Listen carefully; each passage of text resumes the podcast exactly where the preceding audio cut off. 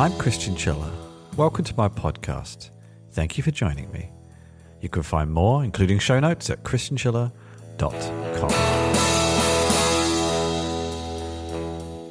Hello again. It's been a while. I needed a few months break. I think uh, I think many of us did, and I wanted the opportunity to uh, relaunch the podcast. Strangely, kind of back more how it used to be, a random kind of geeky squeak of things that took my interest and uh, things I've been up to uh, and uh, things, things, things like that. So, thank you again for joining me. It's good to be back. I hope you welcome me back too. And uh, it's time to get started. First, let's begin with birthday wishes. Happy 30th birthday to Linux, a side project that no one, including its creator, expected much of, and 30 years later, it is running a lot. Uh, it isn't on the desktop as much as everyone always expected and thought and hoped it would be, but it is certainly omnipresent uh, behind the scenes, if not in your face at least. This was, of course, reported in many, many outlets, and um, there's not much more I can say that hasn't been said already. I did see a really nice post on ZDNet from, as always, Steven J. Vaughan, uh, which had some really nice screenshots of uh, variants of Linux throughout the, the years, um, many of which I think he had tried and used himself. And also reflections from mailing lists and, and things like that. Uh, and it's also it was really interesting to see when the scale kind of hits. And it's sort of more recent than you may think. I guess in the past 10 years is where things really ramp up in some respects with sort of containerization of infrastructure and in other respects with with Android. And I don't always know when it comes to analytics of usage of Linux if the different use cases are separated out to know what actually has the most impact. Is it things like containers or is it things like Android? What actually has the biggest impact on those those numbers? I'm not completely sure. I I guess I use Linux every day. I'm not running it for my own kind of machine, but uh, I do use it every day. Uh, and I have an Android phone, so I'm using it there, I suppose. But um, I did I suppose in celebration, in an attempt to experiment again, I downloaded Kubuntu. Yes, I kind of like messing around with KDE. I don't know. It just appeals to me more. I like a nice GUI. so I have that uh, running again, and I'll experiment some more. I think I'm especially interested in, in seeing what kind of desktop software I can get up and started with. Actually, I, I have been experimenting um, my own little use case with it a little bit more. And I'm working on a blog post covering what I have been doing the past few months with a Raspberry Pi. I have a Raspberry Pi 400 now set up at home, serving as a kind of media center for various things, including Nextcloud, Calibre ebook library, uh, mini DNLA for media library.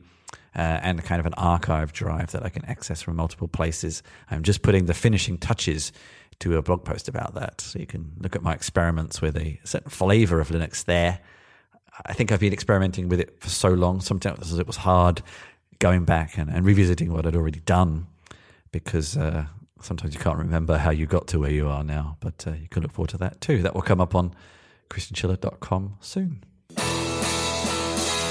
Something related, and I guess transitioning from Linux as a as a desktop operating system into where it is probably most widely utilized in the container ecosystem. This is actually another article from Steven J. Vaughan uh, on ZDNet, but uh, I came across this myself as well. Um, as I put together, I'm now putting together a monthly newsletter for my employer, Chronosphere.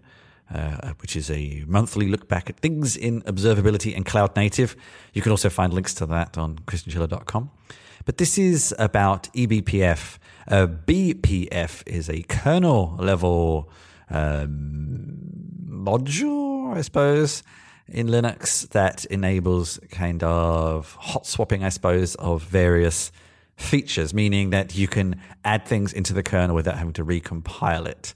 And this is especially useful for something like observability for um, uh, monitoring what's going on in the kernel without having to keep recompiling every time you add a new, uh, I suppose, a new source, a new metric. And, and eBPF is, is something explicitly around that sort of use case. And it's become so popular, actually, in the past year or so. It now has its own kind of spin out website and now its own foundation. There's a couple of companies kind of with a vested interest in promoting eBPF. So I suppose uh, thought it was a good tactic to get a foundation together to have a more diplomatic and neutral perspective on the development of the technology. In fact, uh, one of my old format, uh, version 1.0, I guess we could call it, interviews, I think back in February was uh, with Nila Jacques of Isovalent talking about Cilium, which is actually one of the eBPF technologies. And before that, back in November last year, I spoke with the two founders behind Pixie, another eBPF technology, which is now part of New Relic. So you can get some more background and context on the technology from those two episodes if uh, if that interests you at all transitioning into something a little different here. This is an article on Wired from Alessandra Briganti from earlier in August about Serbia and its new smart city. Now, something I note, I actually, so Belgrade is the capital of Serbia. It's one of my favorite cities in quote unquote Europe. It's not in the European Union, but it's definitely in the European continent. But because it's not in the European Union, it has an interesting kind of relationship with various world powers, shall we say, and has attracted quite a lot of investment from Chinese companies as well as Arab countries uh, because it is on the traditional Silk Road. And China and certain parts of the Middle East are somewhat trying to recreate that. But there has been so much investment in, in, in Serbia from China. I'm pretty sure I read something a few years ago, even to the point where when Chinese tourists were traveling to Europe, uh, that's a strange phenomenon to think may never come back. There were so many on the streets there visiting, or business people, I suppose, as well, that the Chinese police were either, and this is where I can't remember the details, on the streets of Serbia, or of Belgrade, or other cities, or training the police there. I can't quite remember. It's an important difference, but still kind of fascinating. And unsurprisingly, China has been heavily invested uh, from a technology perspective, but also a, a money and resources perspective, into Serbia's attempt to create smart cities. And this has caused some concern at its proximity to Europe and thus European activists, especially so.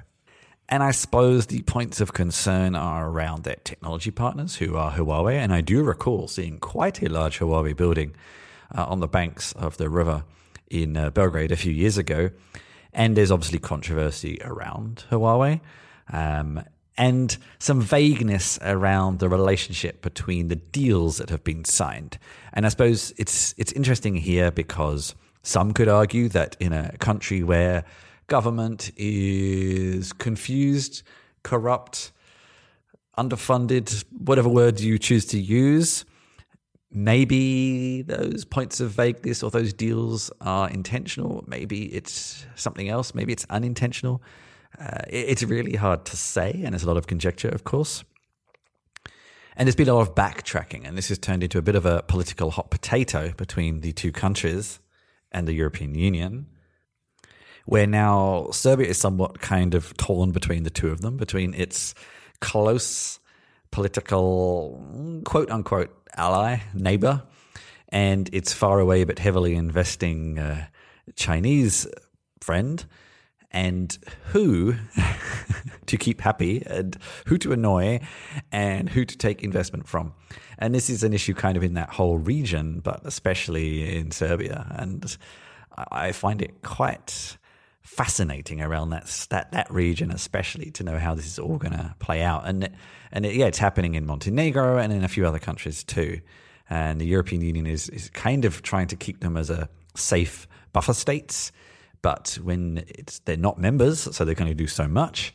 Uh, well, how do they enforce these ideals and and uh, what they want when not necessarily giving anything back. Uh, and this kind of leads to a, a, past debate where lots of those countries were attempting to join the European Union, and that has kind of gone a bit cold recently. And is that a carrot dangle, etc., etc.? Anyway, we're getting somewhat into politics now, but um, I think it was interesting to see how China is kind of rolling out these technologies all over the place. And Africa is probably another con- uh, collection of countries to look at, uh, a continent to look at, where um, we're not entirely sure what these companies are collecting and doing. And yeah, it's who knows. And they kind of possibly exploit some of these inadequacies in these countries' governments and infrastructure and oversight bodies to, well, to who knows what gain. And looking at this aspect of data from a different perspective uh, and kind of flipping it on its head, I suppose. This is another article from Wired from Chris Stokel Walker back also around the middle of August. Um, obviously, Afghanistan has been big in the news, but this was uh, specifically looking at where a lot of Afghanis had worked with uh, the US and allied forces and fearing, with, with good reason, as we sort of discovered in the weeks after that, that any information connecting them to working with the Allied forces would uh, not would be negatively viewed by the now Taliban authority, um, and just the extent that they had to go to in kind of uh, digital and non-digital data and destruction of, and uh, those things are around social media posts and all this. You know, that there's there's there's data that you kind of know you have access to, or you have, or you know what it is, or there's one copy of it, or something like that. And then there's social media data that, for various reasons, is, is kind of hard to get rid of. And there's archives of it, and and uh, snapshots of it and, and, things like that and and trying to get rid of it all when someone who is really motivated to find it can probably find it as well. Uh, and it might be on other devices you know just because you get rid of it on your computer for example doesn't mean it's not somewhere else or someone else has another copy and etc etc and this kind of tangled web of trying to remove yourself from from sources of data. And i think that somewhat ties into the previous uh, article I was mentioning, because yeah, you start to see these potential future unintended consequences of data being collected that you don't always know who by and where it's going and, and when and why you might want to remove that. And of course, some could argue that there's sometimes good reasons for that. I mean, this is a, a case of people who one perspective in history, were working with people who were perceived to be doing a good thing, and now they're perceived to be working with an opponent of a new government. And of course, there's uh, myriad perspectives on the right and wrong here, but you know, um, I suppose there's arguments to say that there's other cases where allowing people where it's more clear, more black and white, to use a, a phrase, around good and bad.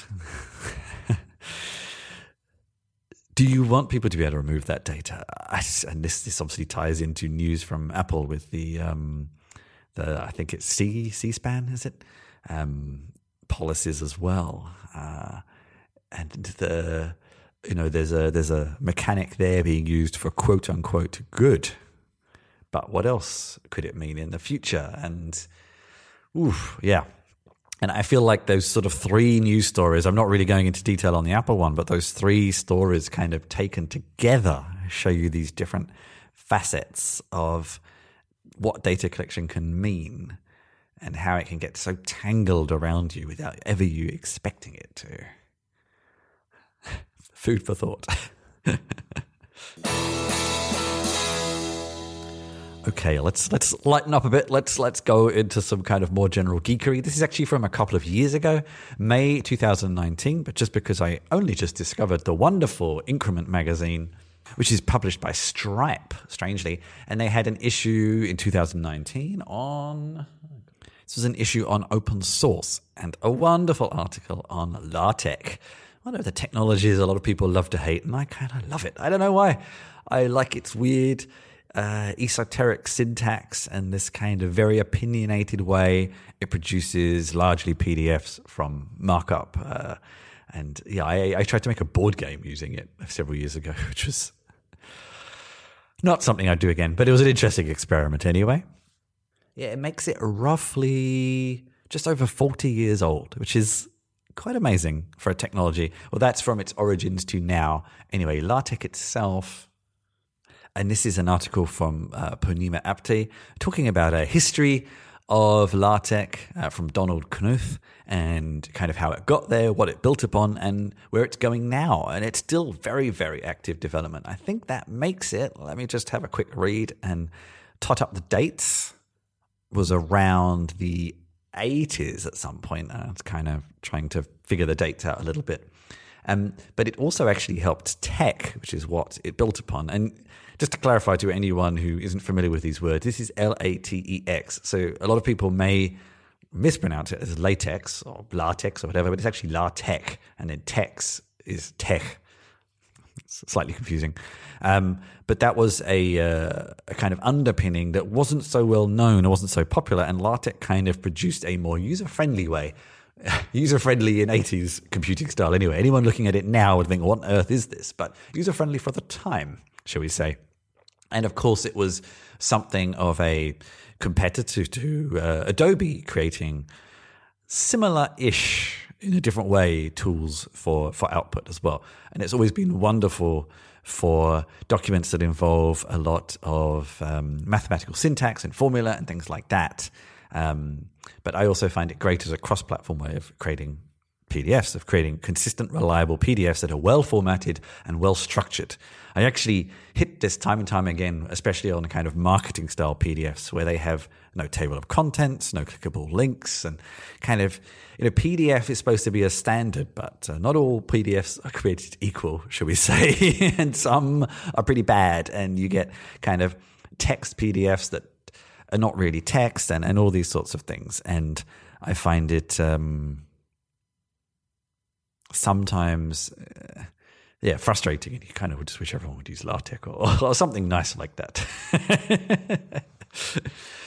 but anyway, take a read, have a look at the link, and uh, yeah, take a trip down memory lane with me to a wonderful piece of technology that's still with us today. And another technology post just to throw in before I move on is from Ron Amadeo on Ars Technica a highly, well, not highly detailed, but a fairly detailed overview as we find ourselves on the cusp of another Google Messenger platform in the form of RCS, which from reading this is not as uh, new as Google may like to uh, to imply. A wander down historical archives and um, trash cans of history of Google's various attempts at messaging platforms. And actually, I'd forgotten about some of these. it's quite wonderful. You know, it's been a running joke, and sometimes you forget how many there were. And not only that, but how many options for messaging there were in other products. This seemed to be a thing that Google went through for a period of time, is adding messaging to everything without even really thinking about it. And the mistakes they have made over and over again. And I always love looking at this from an American perspective because I find in Europe, no one really cares about SMS. And in America, they do. And it always seems to be people talking about iMessage, but most people I know use Telegram or WhatsApp. Uh, that may be because I don't have an iPhone, but even those who do, they tend to still use WhatsApp. It, it's so kind of ubiquitous, along with Telegram kind of rapidly biting its heels here and, and Signal at its heels, that um, we don't even really think about these other options. But uh, yeah, uh, if you want some reminding and some wonderful screenshots of what things used to look like, you know, near 10 years ago, uh, then have a look at this post and then cry, uh, remorse, celebrate uh, what is and what isn't with us anymore in the world of Google messaging. And finally, an article from Aeon magazine from Arika Okrent. Um, why? I'm get the title here because it's a nice title. It's called Typos, Tricks, and Misprints. Why is English spelling so weird and unpredictable? And I, I, I really love digging into this kind of stuff. I've been spending a lot of the past year working my way through the very epic history of the English language podcast, which started in 2012. And I think I'm currently up to episodes from about 2015, so I have a long way to go yet. It's a very detailed look at the language and actually fills in a lot of the background and history uh, to this post. And, and TLDR, it's a lot of it's because of the influences on the language from French and uh, uh, Scandinavian languages and Germanic languages and Latin languages and all these various inputs that kind of create this wonderful mishmash of nonsense and inconsistencies. But then also, which I found quite fascinating, some of it comes from typesetting when English uh, went to being typeset and printed, and that certain letters weren't available or weren't so common, and they would buy printers from Germany and things like that. So actually, kind of changed bits of spelling to make printing easier, which is wonderful. And you kind of see similar things happening now with abbreviations, with emojis, because that is the format we now have available to us. So when people say you know, uh, messaging systems are are ruining the English language, you can kind of say, well, the type press was there first, buddy. And, uh, you know, technology has a way of always evolving and changing things. And some would say ruining, some would say improving, others would just say changing and evolving. But, uh, you know, there's always reasons behind things. And sometimes I find this sort of etymology histories, I, I don't know, I, I love it. I, I, love understanding the meanings of words and and uh, sometimes they're quite wonderful and sometimes they have such historical context and yeah, it's just a, a, a, wonderful sort of trip down some of the justification for that. And then go and have a listen to the History of the English podcast if you've got a spare 10 years. And he's very, very regular, still going as well, uh, to get a bit more, well, a lot more depth around the subject as well. So that was my my links that I wanted to discuss in this episode. And for me, I have been on a holiday for a couple of weeks. So I've actually got quite a bit that uh, I feel like I was telling you I was working on lots of things several months ago on the last episodes, but then uh, who knows what they were such a long time ago. I'm just going to start afresh. So I've been working on my novel that's coming along. I think I'm about 60 to 70% through my first draft. Maybe I should do a summation of it at some point soon. And I have a couple of blog posts that have come out for various clients you can find on my website. Also, uh, some experiments with uh, Nextcloud, kind of a tangent from the what I was mentioning earlier. And I actually have a big post that will be coming out next uh, week, I think about the 7th of September, on uh, that. Actually, no, that's going to be on my streaming setup. That will be coming out in two weeks. I have a post on my streaming setup coming out next week. My podcasting, my video production and streaming setup will be out next week a blog post and then a video to follow. And then in two weeks' time will be the, the Raspberry Pi setup post. But I have a post and a video coming out, I think, tomorrow. I'd say Thursday. Actually, it might be the same day as this uh, podcast episode, going through me then experimenting with taking uh, Nextcloud to uh, Kubernetes to, to a public cloud using Service Mesh and Ingress and things like that. Um, I've actually been doing a lot of editing of some posts as well. I've got a new interactive fiction um, game. I don't know what to call it. You can find on my website, a link on my website and my itch page, which is Europop Vampire. You might enjoy that. And a couple of other games I've been working at uh, through lockdown. Actually, you can find that on my games page. I also have a new support page. So if you like what I do, what you hear, what you see, on various things. And yeah, I've been very, very busy on my YouTube channel. You can find all sorts of videos from gaming to tech there as well. Probably more regular than, than this show, actually. You can find all the details on my website, chrischinchilla.com as well. So please, uh, if you if you enjoy what you hear, subscribe, tell a friend, leave a comment wherever you hear. Always appreciated. And uh, drop a small donation through the ways you can find or buy a little bit of merchandise. Have t-shirts and all sorts of things. Um, if you enjoy it, uh, you can also sign up for the newsletter version, which will be coming back at the same time as this. Uh, if you prefer to read instead of listen, but I don't know why you'd want to do that. And uh, yeah, it's good to be back. And I hope you enjoy this episode. I hope you all come back to listen next time, and indeed this time.